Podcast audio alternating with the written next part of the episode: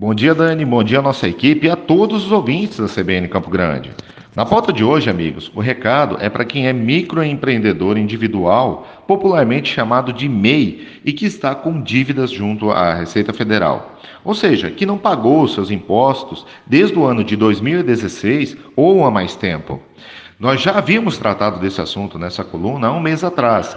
E a previsão de encerramento desse, dessa quitação dos débitos e das renegociações que se encerrava em 31 de agosto, foi prorrogada pela Receita Federal para dia 30 de setembro. E para descobrir se o seu MEI possui débitos, o empresário ou empresária poderá acessar o portal do Simples Nacional para emitir o documento de arrecadação do Simples Nacional.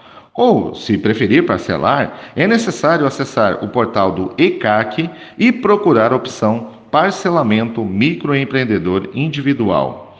A negociação envolve todas as dívidas do MEI, atualizadas com os devidos acréscimos legais até a data do pagamento da parcela de entrada.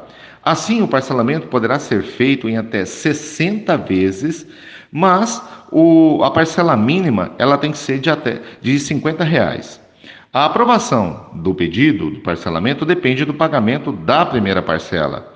Quem não pagar ou negociar os seus débitos junto à Receita Federal será inscrito em dívida ativa e terão alguns prejuízos que devem afetar a sua empresa significativamente.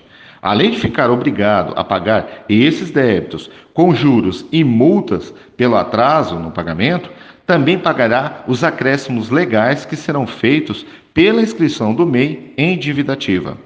O MEI também perderá o direito do benefício do INSS, dentre eles o auxílio-doença, salário maternidade e aposentadoria.